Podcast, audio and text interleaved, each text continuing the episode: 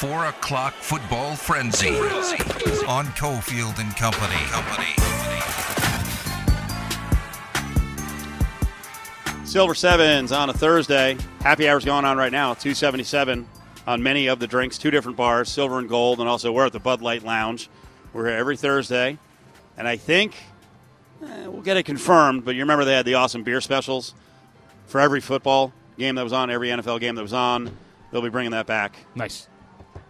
I don't want to jump the gun, but great spot here at Silver Sevens to watch football, bet football. You got the William Hill Racing Sportsbook uh, right across the way, and cool gaming pit, tons of machines, free giveaways three days a week. Got the Thursday great gas giveaway after 6 o'clock when we're out of here every 15 minutes. $100 gas card goes out every 15 minutes. So you want to come down, play, use the A Play card, sign up, and you're good to go. Let's have a tank for Russell Wilson. Russell Wilson is driving a monster truck. John found it very obnoxious when he showed up at Broncos camp. Crunch, crunch time. So we were just talking about Jim Harbaugh, who sometimes seems like an idiot and quirky, but he's really not. I guess he's quirky, but he's not an idiot. Did you see the gem that he dropped at Big Ten Media Days about NIL deals? He says players should directly share in conference revenues by directly signing players to NIL deals. Wow. Yeah. That is forward thinking.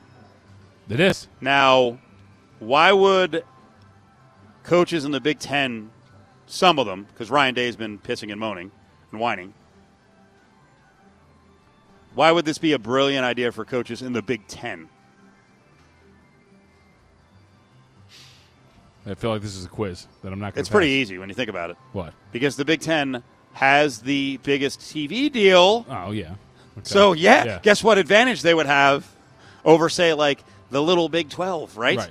So when the Big Ten schools are getting $100 million plus every year and the Big 12 is at like 37 million, I mean, it's a, I mean, that, that, is, that would be a way of buying players. That Like would- we just, we just simply have a bigger player budget than not the SEC, but the what, the Power Two would have such an advantage over whatever's left. I mean, well, and the first to do it too, right? So you'd Yes. you'd like you'd be able to establish quite the footprint when it came to getting these kids on the payroll, essentially of the Big Ten. And for Harbaugh, like when people see this, they're like, he's pro player.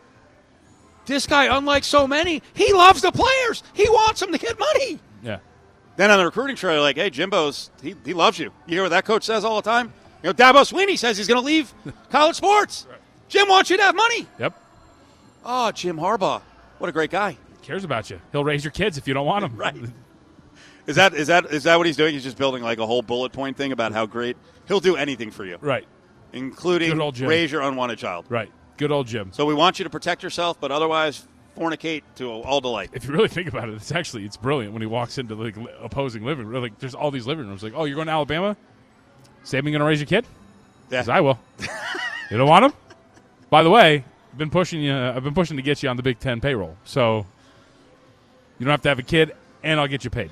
You don't ever hear me whining about giving you guys money. I'm all about it. Why don't you come on over and play for me in Michigan? Josh McDaniel spoke today. He speaks a couple times a week. 7:45 in the morning, early riser. He's ready to go. He was chipper. He's fired up. Talked a lot about the offensive line. We're going to be doing that the entire preseason because you got left guard, right guard, and right tackle up for grabs. Now, I mentioned earlier, and we've talked about this a few times. The Raiders are running laps in practice. Players, when they make mistakes, run a lap. Okay. And my first thought when I saw this was, "Oh my God, this is very Belichickian. What's McDaniels doing?" But it actually is a player-led initiative. And McDaniels was talking about the team maturing and trying to avoid mistakes, and he brought up one of the young guys challenging for the guard position, Lester Cotton. Lester Cotton jumped off sides right at the beginning of the one on one period yesterday, and he wasn't even going. The other guy was going. So Lester, you know, he just took off and, you know, did a lap, right? And he comes back and he looks at me and he goes, I'm tired, boss. You know, and then he has to go in there and do a rep. And then he comes out of the rep and I said, How was that? And he goes, I, I don't want to run no more laps. And it's starting to, to sink in that there's a penalty, there's a cost to a mistake that you can prevent. You know, and whether it's the ball on the ground, you know, you saw, you know, a couple balls on the ground yesterday, which is a couple too many.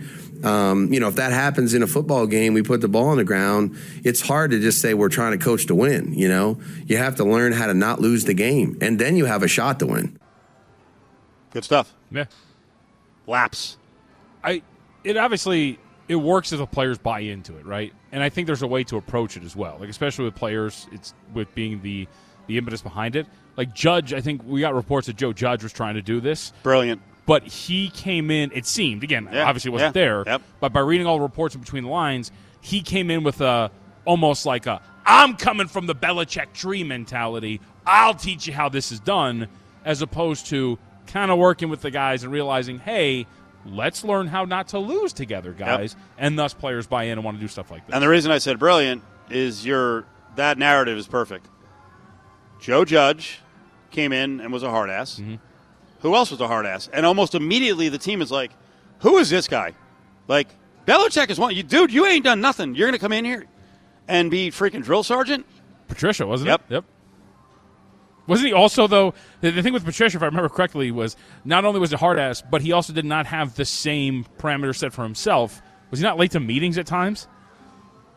Like so, he would try to be hard ass, but then not set the set the same standard for himself. Well, my other favorite moment with Patricia was, and and you remember last week, uh, Paul Gutierrez from ESPN.com and Derek Carr got into it a little bit, right? Derek Carr took a shot at Gutierrez. Gutierrez waited a couple a couple seconds while he was answering, and then cut him off and started to spar with him a little bit. yeah, Matt Patricia walked into a media session one time and looked at the front row of media people and told the guy to sit up and stop slouching. yep. And I remember on the air, I was like, dude, you're 6'1, 350. You look like an unmade bed every day. Right. Me slouching. You're a slob. Like, we're not the players. I mean, that's that's how that's how like how Belichick he, he comes in. Like you do that. To, now, now you're doing it to randos in the media. Right. And When you're when you're walking in sporting a fupa, get out of here. and the worst part was probably the media member did set up because you got to respect the guy. Right. Like, I'd, I'd be like, screw off, dude, get out of here. Well, we've we've had uh, we've also had showdowns like uh, Tony La Russa one time challenged. I think it was Bernie Miklasz. He, he started getting into it with uh, one of the veteran reporters, Bernie Miklasz. And I'm not saying Bernie's in shape, but Bernie is probably 6'7", 375. And Bernie Miklasz stood up and he was like, "What?" And La Russa was like, you know, 67 at the, but he probably wasn't that old, whatever, 62. Yeah. And it, it it calmed down real quickly. like, relax. I'm not one of the players. Okay, you want to yell at them? You can do it, but don't do it to me. Um, I thought another interesting story he told today was about his new offensive line staff. Tom Cable has been part of the Raider family forever. Very accomplished guy. So McDaniels and Ziegler brought in a guy, uh, Carmen Bricillo, and his assistant is Cameron Clemmons, and he started talking about uh, Bricillo, who's not he's no like spring chicken. He's an older guy, but he's actually an older guy without a ton of NFL experience. Listen to Mc, McDaniels talk about the guys who were trying to build up that offensive line on the coaching side. He dove in uh, at the ground level, uh, which I loved. You know, he was an offensive line coach, you know, in college football, and came to us and. Um, you know, he was at the bottom of the totem pole and breaking film down and learning a brand new language after many, many years of doing it a different way. That's a humbling experience, especially when you're, you know, you're. I mean, I did it when I was 23 years old. He did it when he was in his mid 40s, you know, and so there's an element of a sacrifice there. And his mindset is the same. He he doesn't he, he doesn't think he has all the answers. Neither do I. And we're trying to grow and improve each day and each year. And um, that's what I see from him and Cam. They don't have like a traditional, you know, 40 years of experience, which I think a lot of people are like, well, why not? McDaniels explained what he was looking for. We're just scratching the surface with some of our guys that haven't done it as many years as maybe somebody else has, and that's okay. We wanted that. We didn't want everybody to be 25 years in and all that. We want to have a good blend, and uh, those two guys are really are growing, developing, and they're doing a good job. You ever hear that before? We didn't want guys who were 25 years in. I mean, I kind of like it because if you're 25 years in, you might be set in your ways, not willing to adjust. It's a pretty big deal when it comes to developing bodies and getting guys to get better. Join the conversation on Twitter at ESPN Las Vegas. It's time for Cofield and Company's UNLV football opponent preview. Let's break down UNLV versus Air Force. All right, let's talk some Air Force football. We're counting down the opponents for the Rebels from the uh, back end of the season to the beginning, and on October 15th at the Al, Air Force is in town, which is a scary good program. We want to break it down from a uh, hardcore standpoint. Jesse Kurtz works with the Mountain West Conference, but he's also uh, one of the radio guys for Air Force, and he joins Steve and Jon Von Tobel here in Vegas. How are you, sir? I am terrific, Steve and John. I appreciate you having me on. Of course, of course. Uh, I'm ready for football. You ready for football? You bet. I, I was ready uh, maybe like January 15th. I know, right? I know, right? Been a long time waiting. So, first of all, let's set up this spot about uh, Air Force this year by talking about last year, which was an amazing season, a 10 and 3 season. Could have been even better because I think all three losses were six points or less. I mean, things hummed a year ago. Yeah, no, it was a it was a really good team, and kind of maybe came out of the blue, if you will. I mean, you, you thought you had some pretty good players, but didn't really know coming out the pandemic year. Um, you lost two offensive linemen to the NFL, and you said, how is this offensive line that had a collective three starts um, between them going to gel and really start moving the pile? But they did that really, really fast. It's a team that led the nation in rushing for a second straight year. And anytime you're able to do that at the Air Force Academy, you're doing some some great things, and you're executing the way you want. And you're right. I mean, the losses that that Air Force suffered were super super tight. The Utah State game could have gone either way. Army came right down to the end. Um, late scores that was a heartbreaker, but this is a team that put itself in position to play for a Mountain West championship game. Was edged out just by Utah State by a by a small margin, and so Air Force thinks that I think that it's got a really good chance of being right back in the thick of things and, and competing for a conference title once again. I, that's kind of where I was going to go. What's stopping them from getting even better this year? I mean, you talk about the returning production specifically on the offensive end. Uh, you have an offensive line that returns almost intact, and what they were a Joe Moore Award finalist last year. I, what Yeah. stops Air Force from being just as good, if not better, from a year ago? Well, it's it's uh, this is going to be coach speak, but I, I think it's it's very very true. It's going to be injuries. If that's if that uh, if we have some injuries to some key personnel, quarterback Brad Roberts being the fullback, the the leading returning rusher in the Mountain West, that would certainly um, hamper Air Force's chances. But coach wouldn't want to hear this. I think this the experience that's on this team, and to your point, the experience at very key spots. You got Haaziq Daniels, the quarterback. This is his third year starting. That's pretty rare to have a guy starting for three years at the academy. Uh, you know, you're talking about guys like Dallas and Morgan, Tim Jefferson, Shaun Carney. You don't have guys that, that start as sophomores at quarterback very often at the Air Force Academy. Haaziq Daniels was able to do that. He's got some valuable experience. So you got a leader under center. You've got a very capable runner in Brad Roberts, the, the Mountain West leader. And then you mentioned the offensive line. You know, that, that, that, uh, that line that gelled very much, that was on the Joe Moore um, watch list, made it very deep in that conversation for that award. Uh, and three guys that are getting all conference um, love in Everett Smalley, Isaac Cochran, Caleb Holcomb. So you got some you got some dudes, and now you got to go out there and play ball and somehow stay somewhat injury free. And I think Air Force will be there come uh, come November, right in the conversation. Yeah, the way Troy Calhoun puts the program together is amazing, and he finds gems from all over the country. And I wanted to build on Daniels because Daniels is actually uh, he went to high school really close to where I grew up. He went to St. John Vianney uh, in New Sure. Jersey, about ten miles from where I grew up, and he was a good high school quarterback who could throw a little bit. But to you know find a guy who's basically like you know twenty two hundred miles away and turn him into this, I mean he could go down as you know I'm, I don't know if he's one of the all time greats. But he's a great deep thrower. But just speak to that, like Calhoun and his staff going out and finding players, and especially because we know the Air Force has different standards when they're bringing guys in. Yeah, and those standards make it very tough, and you do have to find those gems.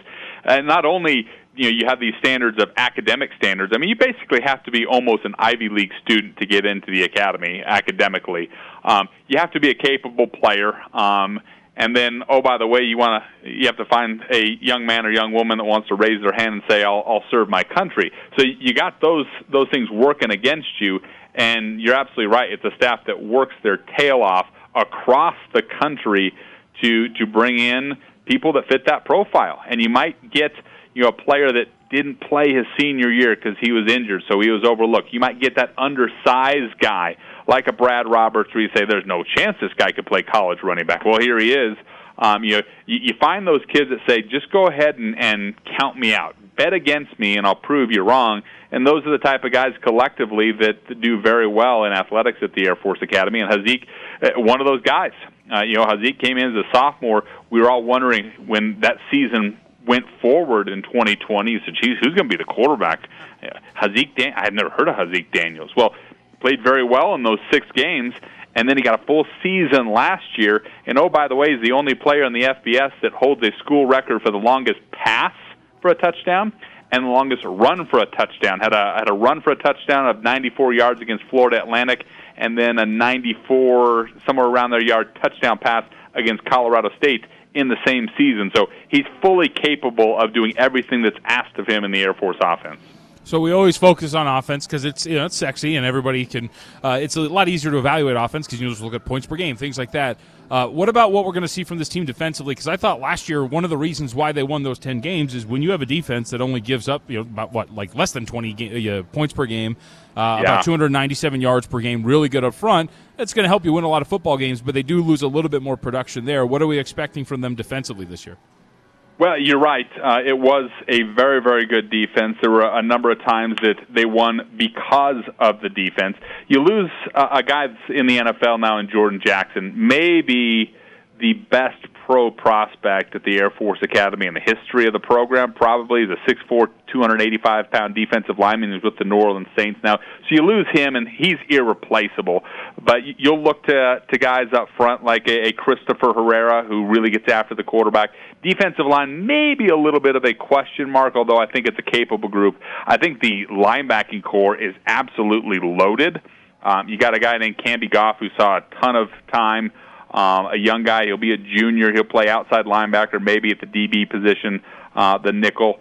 Vince Sanford, who's a, uh, I think a, a guy that could be in the All-American conversation. He certainly was halfway through the year last year. Um, really fast off the ball. He's an All Mountain West player. Uh, had 118 tackles. I mean, the guy's all, or 59 tackles, say 118 in his career. Um, he's he really is lightning quick off the ball. He's tough to block. Um, and then the secondary really has a lot of very uh, experienced players. You lose a Tre Bugg, who in his time was an all Mountain West caliber type player. Corbin Taylor saw a number of time, but all in all, you got a lot of guys that played early in their career as sophomores and juniors the last two years, held their own, and now I'm really looking forward to seeing how that entire group gels. New defensive coordinator this year, though, John Rudzinski, who is a uh, Air Force Academy grad and an outstanding linebacker himself, has left. He's at Virginia. Uh, so uh, Brian Knorr will take over the defense. He's been here for a while, so that will be seamless. But John Rudzinski was a master when it comes to preparation. So how will that how will that affect this group? I guess we'll see. But the places, uh, the the players are in place, I believe, to have another very very good defense here in 2022. And Steve, I just wanted to add because I, I wrote the Mountain West Conference preview over at VSIN for our, our betting guide. Uh, and Sure. Sanford was one of the guys that I highlight, also named to the Bronco Nagurski watch list a couple of days ago too. So, like, if you're wondering Super how good good, this- player. yeah, like if you're wondering how good he could be, he could be pretty good this year. So you are Jesse Kurtz is with us. Uh, he's one of the voices of Air Force football, but he's also one of the voices of the Mountain West Conference across the board. Uh, so you're probably more familiar with all the other programs than almost anyone we talk to from the opposing schools. What do you think of what UNLV is doing right now, and what can they be this year? Well, I mean, I I really respect what Marcus Arroyo. You talk about recruiting and and going out there and bringing in some some players and playing those guys young and taking your lumps. Um, he's done a sensational job. I, I really like what he has done and committing to playing those guys. And sometimes that that comes with um, some some growing pains, and he's hit those. But gosh, UNLV was in so many games last year. The San Diego State game, the Utah State game. You get a few of those that swing your way, Yep. um, and and young teams lose more of those games than not, right? But the veteran teams that have experienced that, that have have seen, okay, we got to that hump, couldn't get over that against two. I mean, those two teams played for a Mountain West championship game. You're right there with them. So consistency can be tough, but one can only think that you know with those growing pains comes the ability and the the know-how how to become consistent.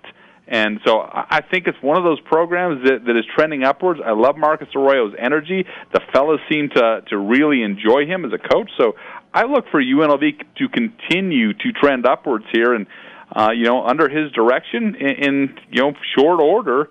Uh, be right there with the uh, the Fresno States and San Diego States. I'm not sure that happens this year, um, but I do like the, the the type of players he's bringing in, I mean, that speaks for itself. If if you believe in the stars, right, that that the recruiting experts come come out with, I mean, he's doing a heck of a job. So uh, I look forward to seeing those guys now continue to grow in the program. Here's the scary thing about Air Force football, though: if you don't do the right things, they start getting downhill. You get brutalized, yeah. and then mentally, it breaks you. And I was on the sidelines for last year's game, and UNLV was real beat up in the game, and they got more beat up uh, during the game my God, Air Force, it was they didn't throw the ball. 70 plus runs, yeah. didn't throw the ball. And well, I look across the way, Jesse, and we're like, where's Haaziq Daniels? Oh, the backups are playing. Did not matter. yeah. Well, if Air Force doesn't throw the ball, something is going horribly wrong yes, for the defense, right? You're I mean, in trouble. That, that can be a nightmare. They did it against Nevada, rushed for 500 plus. Uh, against the Wolfpack, they could not stop them, and that, that UNLV game late in the year did get certainly did get out of hand. But um, it, it, Rocky Long once told me, guys, that if he had to do it all over again, he would run the option because he, he got a, a, a wipe off board in front of me. He said, "Watch this," and he said, "If everybody does their job offensively, if everybody does their job." There's somebody that's unaccounted for every time. Now it's hard, right? It's hard to be that disciplined to to commit to doing your job offensively. But if everybody does their job, somebody is unaccounted for on offense and can go the distance. And you know, Air Force did a really good job in that game against UNLV. Raced out to a 24 nothing lead and didn't look back.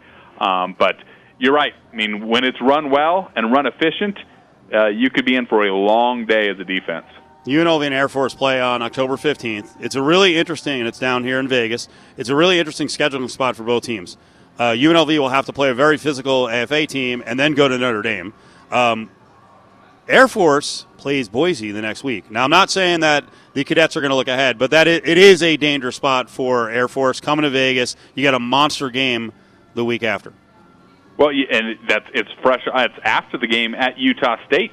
You got the defending champs, and then go to UNLV, and then oh by the way, take on Boise State, who is the uh, the annual perennial favorite in the league. So, no question that that right there can be the gauntlet of a schedule for Air Force. I mean, you look at what bookends those three big games. You got Navy, then at Utah State, who's the champion, yeah. then a trip to Vegas, and then Boise State and Army. I mean, that's a five game stretch that really could determine a lot for Air Force when it comes to the Commander in Chief's trophy and a shot to get into a Mountain West championship game. And that UNLV game is sandwiched right in the middle of those five games. So, uh, you know, certainly would never say that an academy team would overlook anybody, but a trip to Vegas with Marcus Arroyo's team trending upwards, that's that's no layup. That's no gimme uh, in Las Vegas on October 15th. So Falcons are pretty respected in the betting markets when it comes to the grand scheme of the Mountain West. Win total of eight and a half, third choice to win the conference, depending on where you look. What what do you make of their standing in the Mountain West this year?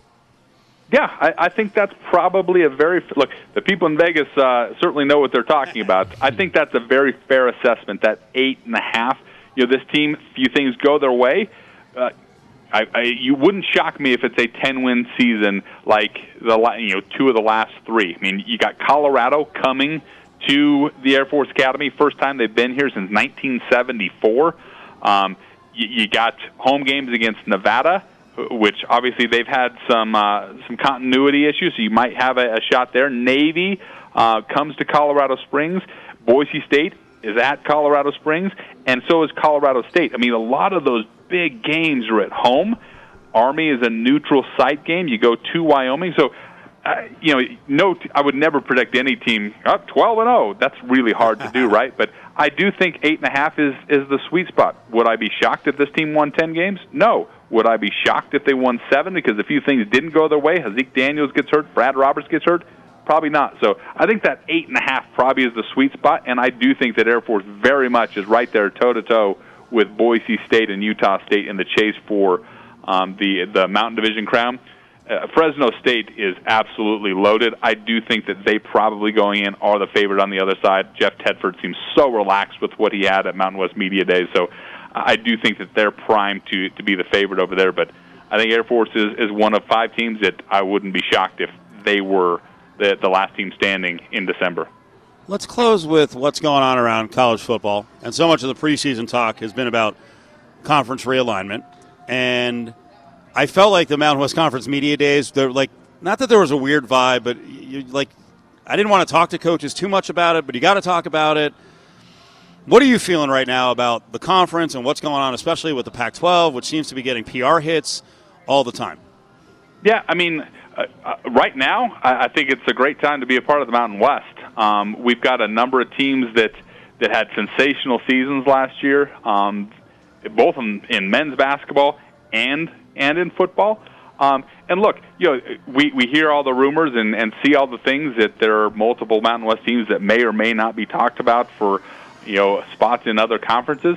That's a feather in the cap. You know, do we want to lose anybody? Of course not. Um, but we're not doing our job as a league, as a league office, or as the the 12 institutions collectively. Um, if if teams aren't attractive, that, I mean that's that's great when teams are thought of it. Geez, that team is really good. We'd like to have somebody like that. Will it happen? Gosh, uh, there, if I was predicting those, I'd be I would be a poor man at this point because I never would have predicted some of the things that go on in college football. Uh, but um, right now, since 2011, there's been so many changes with membership in, in college athletics, whether it be in the Mountain West, right, with with teams leaving uh, in, in 2011, uh, with teams coming in 2012, 2013. The American has changed. The Pac-12 has changed. The Big 12 has changed. I mean, there's so many changes right now.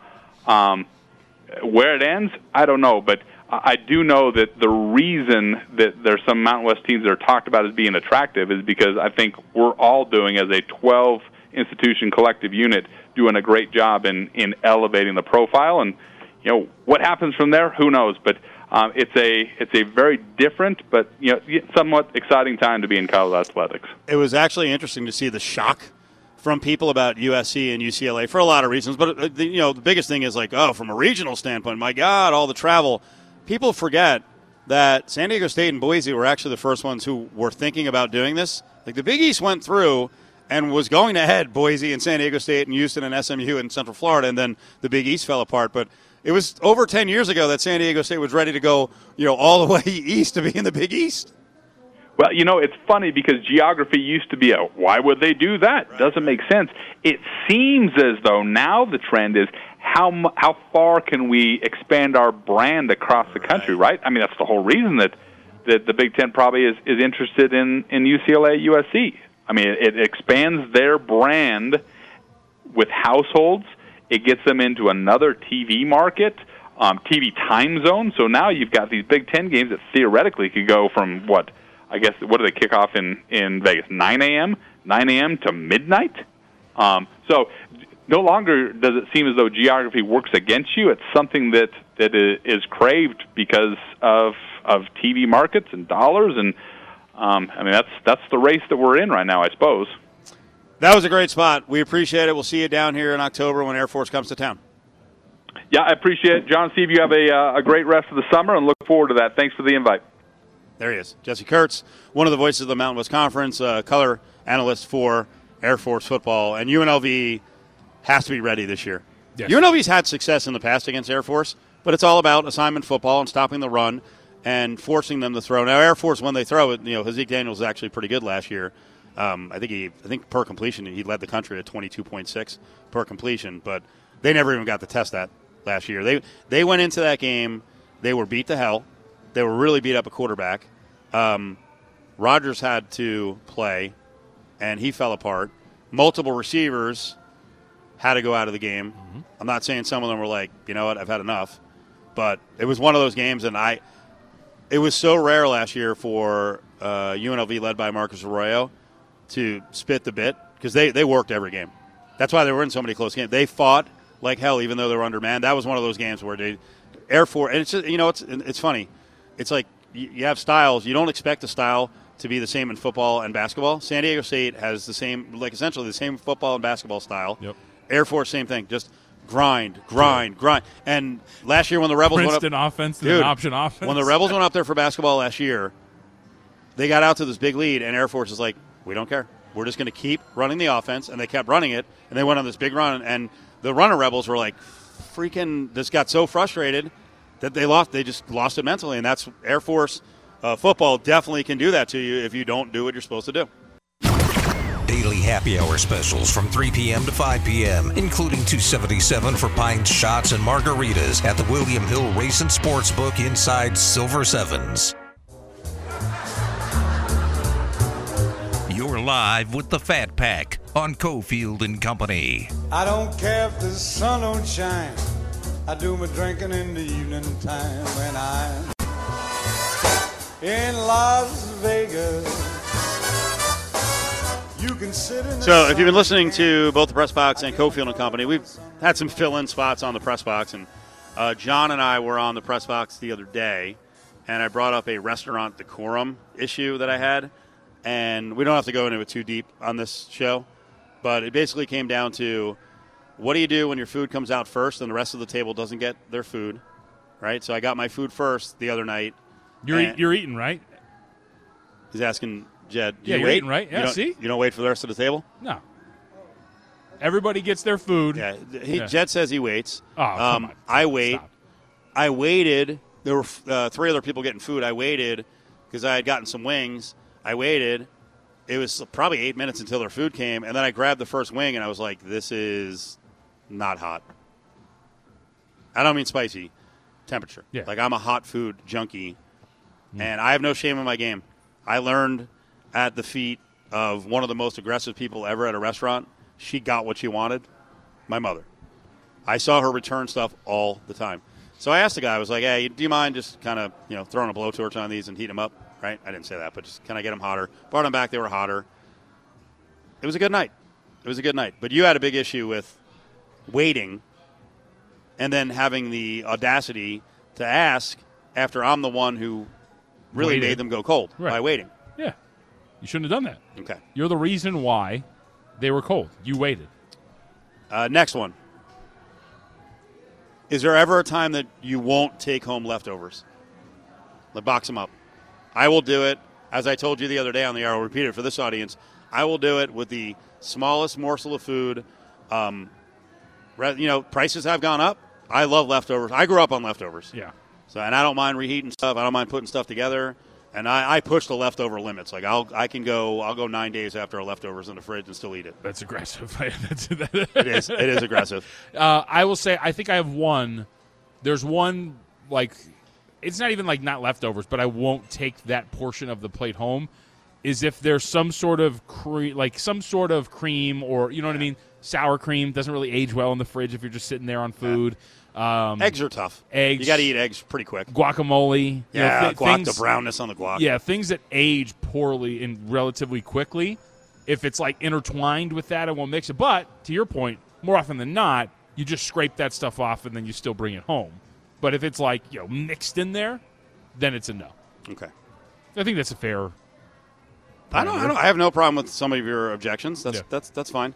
Um, so again, like if it's a certain company, right? People that you're having a meal with, would you be embarrassed to take a box, box up your food? Never. Okay. Never. I mean, you pay for it. Why would you ever be embarrassed to take it home? What if it was free? Like you got the food for free. Mm-hmm. Like so, in that you complained, got the food for free. No, no, no, no. Or the no, people no. there- No, the meal. The meal was comped. Oh yeah. Okay. I mean, I think it would be insult. It would be more insulting to not take it if they comped the meal and there was food left over. Really? Yeah, All right. I feel good. right. Like if they comped it and there was food left over, it would be more insulting to not take that food home and finish it, as opposed to getting a free meal, wasting said comp, and then not even taking it home. All right. Good deal. Right? So now I'll lay out the story. So here at Silver Sevens, they've got a great cafe. It's a legendary cafe, Sterling Spoon Cafe, and they always have really good specials. And basically, the restaurant's open uh, 8 a to 8 p. They're going to expand the hours um, in the future. They've got specials on food items like their ribs for 17.77. That's dynamite. They've got a spaghetti and meatball special that goes down on Mondays, right? So we had a quick meeting today with a couple of the managers here at the property. Eric, who does marketing, and Jim, who's the GM. I wasn't invited. You were not. I should have. Um, but we had some food, right? So, you know, I'm a junkie for certain things. I love chicken fingers. So I got their chicken fingers. I'll send out a picture. They were good. They were like chicken breast. It was like three Three chicken breasts. giant. Bre- they, they were they were massive. Breading was awesome. Uh, they did the fries the right way. So you know we're we're talking the whole time, and it was a lot. And I asked for a box after a business meeting. After free food, am I good? Yeah. Yeah. Especially if it's like chicken finger. Actually, if we're really going to go down this path, if I was in a business meeting with somebody and they ordered chicken fingers, I'd be like, is this person a child? like, you have to order like this is great. fish at a business meeting. This is great. I've now dragged him into an area where he may have just stepped over the line. right. Do you think anyone else at the table ordered chicken fingers?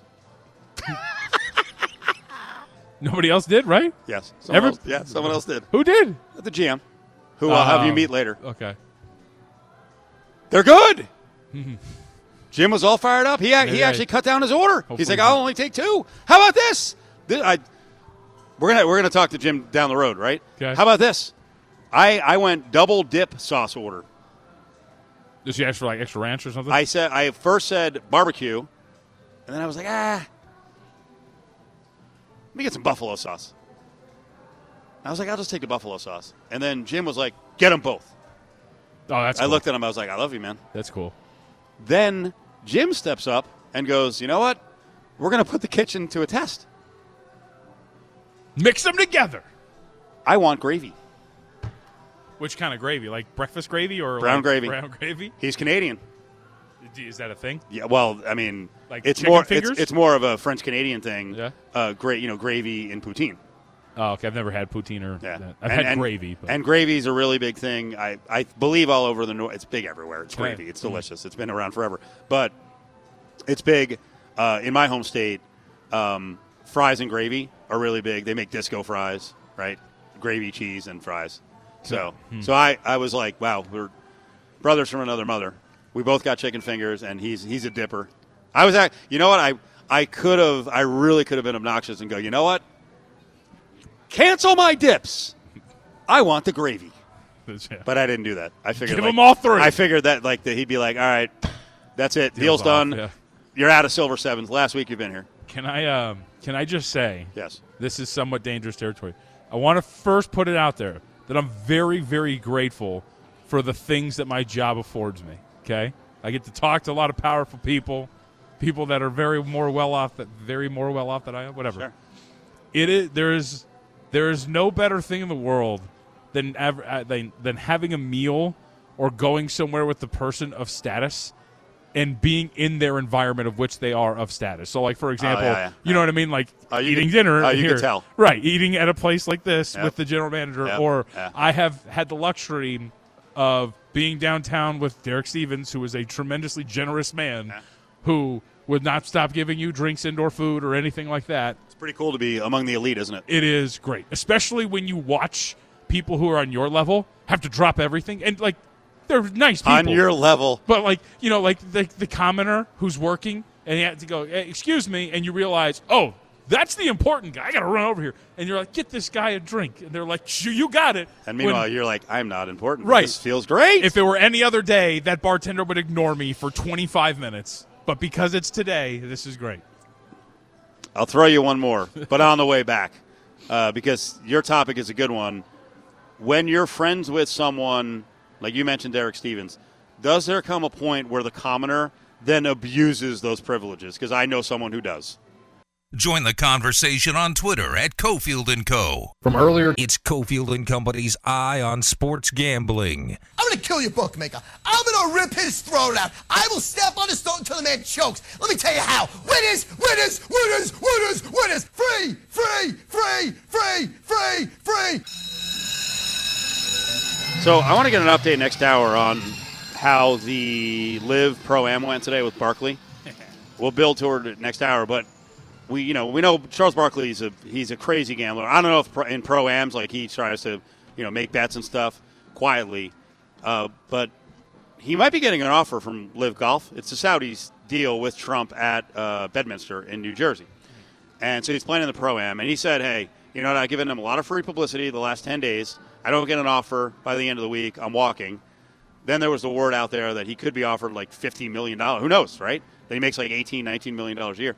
Casey Stern was on with us yesterday. He's an MLB expert, but he also worked on TNT and like that second crew as the lead anchor and worked with Barkley a bunch. And I was asking him about Barkley and all this money and if he would ever leave TNT and just drop the NBA if the money was right with the Saudis. He has never used an ATM machine. Legitimately, he has, and it's not like a joke. Oh, my God. He has no idea how to use one. He has never used one. So imagine the amount of money and the people that he has in his circle and the kind of money he's playing with.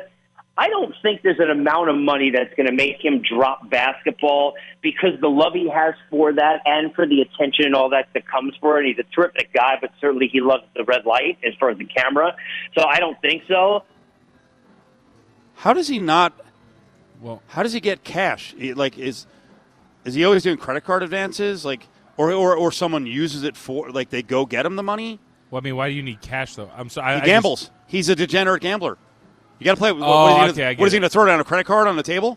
well, that's what I'm saying. Like, I don't understand the re- unless he just Well, I think he was just saying he's going to have so much money. He Right. he started out by talking about the fact that he Barkley's really quirky, right. really quirky. I was gonna say because I, I actually don't use ATMs either. You never So- have cash. Well, yeah, no, it's all digital unless I need, like, if I do, like, I'm sure Charles Barkley has been at the Chevron before and takes five dollars out, right? No, like unless I need, like, absolutely need something, like, no, I don't take out cash. I never have cash. Big Five is on the way. We got more questions about Draymond Green, and there was a potential devastating injury to one of the better teams in football. It was with the Buccaneers. TB12 is going to be looking in front of him. Might have some trouble.